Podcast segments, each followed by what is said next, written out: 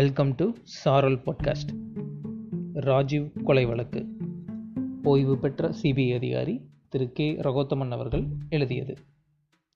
அத்தியாயம் ஐந்து, தேடு விடாதே. ராஜீவ் கொலை வழக்கு விசாரணையில் சுபாஷ் சுந்தரத்தின் கைது என்பது அத்தனை பெரிய முக்கியத்துவம் வாய்ந்த விஷயமல்ல.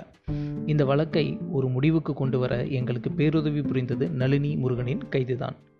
தலையும் புரியாமல் காலும் புரியாமல் தடுமாறிக்கொண்டிருந்த புலனாய்வு அதிகாரிகளுக்கு நளினி முருகனின் கைதும் அவர்கள் அளித்த தகவல்களும் மட்டுமே இறுதி வரை கைவிளக்காக இருந்தது என்பதை மறுக்க முடியாது. ஆனால் நடைபெற்ற சம்பவம் ஒரு மாபெரும் படுகொலை சம்பவத்துக்கு பின்னால் ஒரு பயங்கரமான சதித்திட்டம் இருக்கிறது என்பதை முதல் முதலில் உணர்த்தியது சுபாஷ் சுந்தரத்தின் நடவடிக்கைகள்தாம்.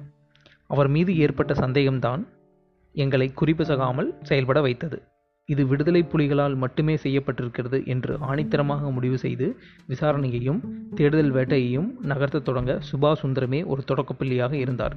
தொடக்கத்தில் இது சிஐஏவின் சதி என்றும் காஷ்மீர் தீவிரவாதிகளின் சதி என்றும் வடகிழக்கு மாகாணத்தில் செயல்படும் உல்ஃபா போன்ற இயக்கங்களின் வேலையாக இருக்கலாம் என்றும் விதவிதமாக யூகங்கள் எங்களை அலைக்கழித்து கொண்டிருந்த சமயத்தில் இந்த யூகங்களே திட்டவட்டமான முடிவுகளாக அவரை கைது செய்தது சற்று தாமதமாகத்தான் என்றாலும் அவர் அளித்த சந்தேகமே ஆதாரம் என்பதால் தான் அவரது கைதை முதலில் விவரித்தேன். அவருக்கு முன்னால் ஏழு பேர் கைதாகியிருந்தார்கள். ஜூன் பதினொன்றாம் தேதி பாக்கியநாதன், அவரது தாயார் பத்மா. ஜூன் பதினான்காம் தேதி நளினி மற்றும் முருகன், பிறகு ராபர்ட் பயஸ், அறிவு என்கிற பேரறிவாளன், அப்புறம் ஜெயக்குமார். எல்லாம் நூல் பிடித்தது போல ஹரிபாபுவின் வீட்டில் நிகழ்த்திய விசாரணைகளிலிருந்து தொடங்கியதுதான். சில உயரதிகாரிகளாலேயே முன்வைக்கப்பட்ட சமயத்தில் ஹரிபாபு வீட்டில் முதல் முதலில் விசாரிக்க போனபோது உருப்படியாக எந்த தகவலும் கிடைக்கவில்லை என்பது உண்மையே. சொல்லப்போனால் எங்களுக்கு பெரிதாக எந்த சந்தேகமும் அங்கு எழவில்லை. குடிசை வீடு, எளிய மனிதர்கள், மகனை இழந்த துக்கம். ஹரிபாபு ஒருவேளை சதித்திட்டத்தில் பங்குள்ளவனாகவே இருந்திருந்தாலும் இவர்களுக்கு அது தெரிந்திருக்குமோ என்பது சந்தேகம் தான் என்று நினைக்கும்படியான தோற்றமும் வாழ்க்கையும்.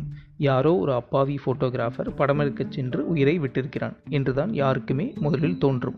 எங்களுக்கும் அப்படித்தான் தோன்றியது. ஆனால் நான் நேரடியாக விசாரணைக்கு முதல் முறை அவர்கள் வீட்டுக்கு சென்றபோது ஒரு சம்பவம் நடந்தது. ஹரிபாபுவின் அம்மா என்னிடம் டீ சாப்பிட்றீங்களா என்று கேட்டார். கேட்டுவிட்டு அவர் டீ போட உள்ளே போயிருந்தால் பிரச்சனை இல்லை, ஒரு பையனை அழைத்து சாருக்கு டீ வாங்கிட்டு வா என்று சொன்னார். எனக்கு தர்ம சங்கடம்தான். அவர்கள் இருந்த ஏழ்மை நிலையை பார்க்க ஒரு டீ வாங்கி கொடுப்பது கூட அவர்களுக்கு சுமைதான்.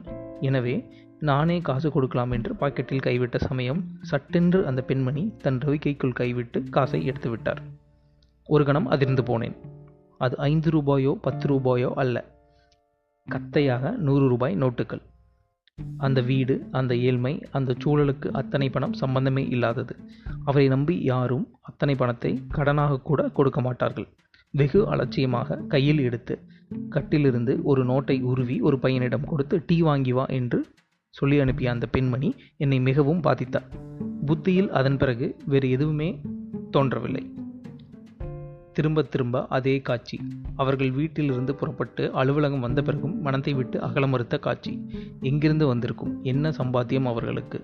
யார் கொடுத்திருப்பார்கள்? சொந்தமாக ஒரு கேமரா கூட வாங்க வசதி இல்லாத பிள்ளை, வீட்டின் ஒரே சம்பாத்தியக்காரன் அவன்தான். அவனும் போய்விட்டான்.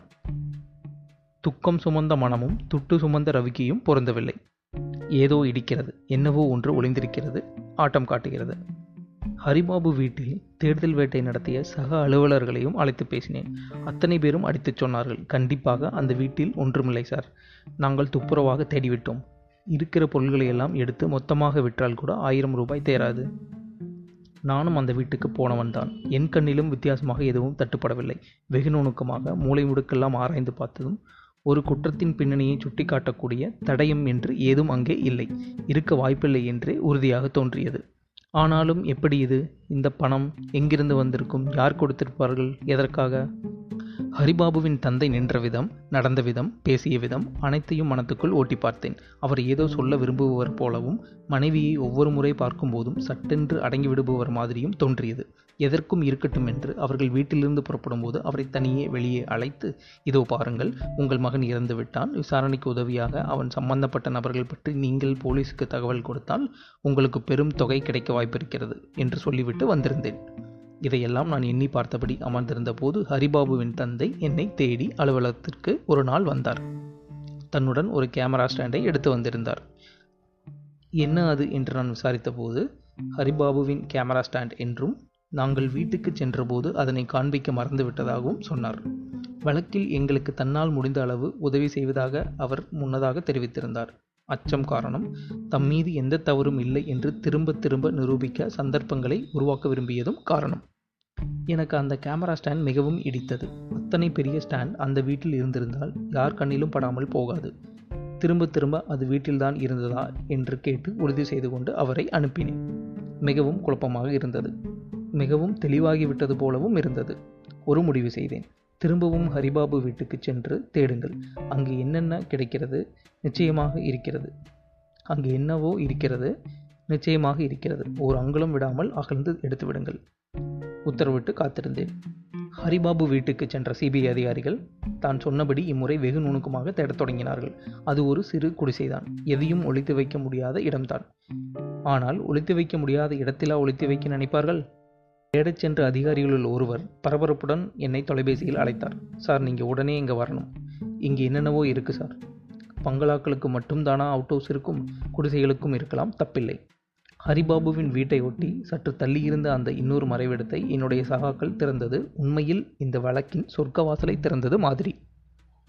உள்ளே பண்டில் பண்டிலாக பேப்பர்கள், அத்தனையும் அச்சுத்தாள், ஹரிபாபுவின் பிற பொருள்கள், பல ரசீதுகள், கடிதங்கள், பாக்கியநாதன் ஹரிபாபுவுக்கு எழுதிய கடிதங்கள், ஹரிபாபுவின் காதலி சுந்தரி அவருக்கு எழுதிய கடிதங்கள், சம்பந்தமே இல்லாமல் மே இருபத்தி ஒன்றாம் தேதி பூம்புகார் எம்போரியத்தில் ஒரு சந்தனமாலை வாங்கியதற்கான பில், அதில் அறுபத்தைந்து ரூபாய் என்று முதன் முதலாக ஹரிபாபு என்கிற பெயருக்கு அப்பால் எங்களுக்கு வேறு சில பெயர்கள் இந்த வழக்கோடு சம்பந்தப்பட்டு தெரிய தொடங்கியது அந்த கணத்திலிருந்துதான் குறிப்பிடப்பட்டிருந்தது.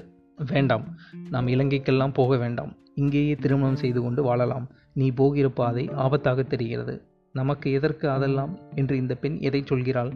யார் பாக்கியநாதன், யார் முத்துராஜா, முருகன் என்பது யார்? இந்த கடிதங்கள் சுட்டும் இந்த பெயர்கள் இந்த வழக்குடன் தொடர்புடையவைதானா? எனில் எந்தளவு? சுந்தரி என்ற பெண் விழுப்புரத்திலிருந்து ஹரிபாபுவுக்கு கடிதம் எழுதியிருக்கிறாள், காதல் கடிதம். அந்த கடிதம்தான் எத்தனை அதிர்ச்சி சுமந்திருக்கிறது.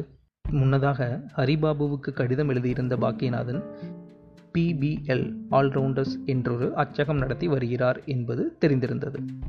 பாக்கியநாதனின் அச்சகம் ஹரிபாபு வீட்டில் பேப்பர் பண்டில்கள் ஓரளவு ஒத்துப்போவதாகவே இருந்தது.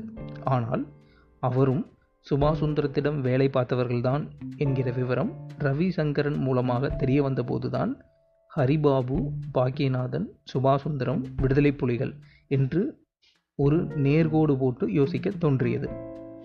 இடையே நளினியும் முருகனும் வந்தபோது எங்கள் வேலை மிகவும் எளிதாகி போனது.